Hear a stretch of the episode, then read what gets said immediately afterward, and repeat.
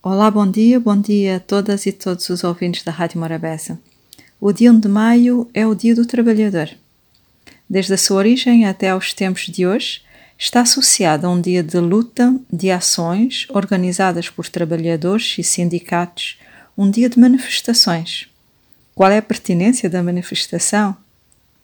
A manifestação, as marchas, as saídas ordeiras dos cidadãos às ruas é uma forma de comunicação da população com o poder, com a classe política.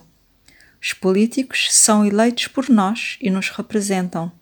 Deve haver mecanismos de diálogo permanente e de respeito mútuo entre os representantes e os representados, nós. Acontece que o poder tem essas habilidades de subir à cabeça das pessoas.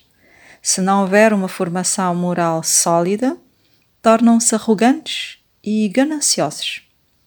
E governantes com essas características não sabem ouvir, não respeitam o povo que os elegeu, fecham as portas, desvalorizam a voz da população, fazem-se de parvos, não respondem quando o deviam fazer manifesta-se para comunicar a insatisfação, a indignação e o desejo de mudança da realidade. A exteriorização desse sentimento é importante, é imprescindível e eu diria até que é um dever.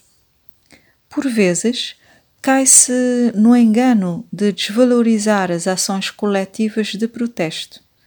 Muitos sofrem na pele, acham que são justas as reivindicações, mas ficam em casa de papo para o ar. Outros convertem-se em contabilistas, acreditando que só conta a ação em que aparece muita gente.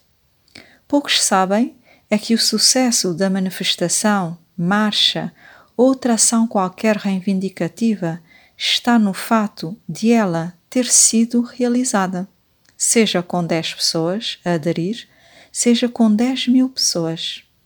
É óbvio que para os organizadores sentir-se-iam compensados se participasse muita gente, sentir-se-iam mais fortalecidos, mas o fato de terem-se predisposto a organizar algo que exige tempo, trabalho, dinheiro e muito desgaste, coisa que muitos não estão para isso, já é algo extraordinário, já é uma vitória. O número de pessoas que aderem as ações de luta dependerá não das capacidades da organização nem da sua qualidade, mas da qualidade dos cidadãos, no nível de consciência cívica de cada um de nós, que faz com que decidamos, em vez de ir fazer piqueniques à beira-mar com família e amigos, agarrarmos num cartaz e sairmos à rua para lutar por um país mais digno e justo.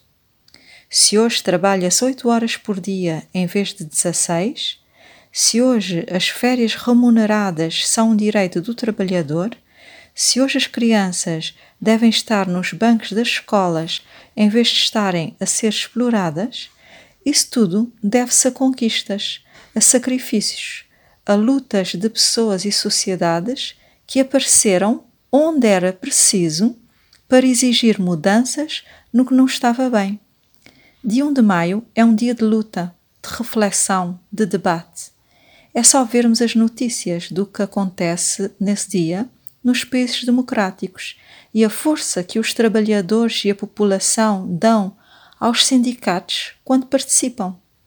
As conquistas de direitos só se fazem com muita pressão, seriedade, vontade e luta, e não com matanças de chuque e fastarolas à sombra de bananeira. Uma boa semana.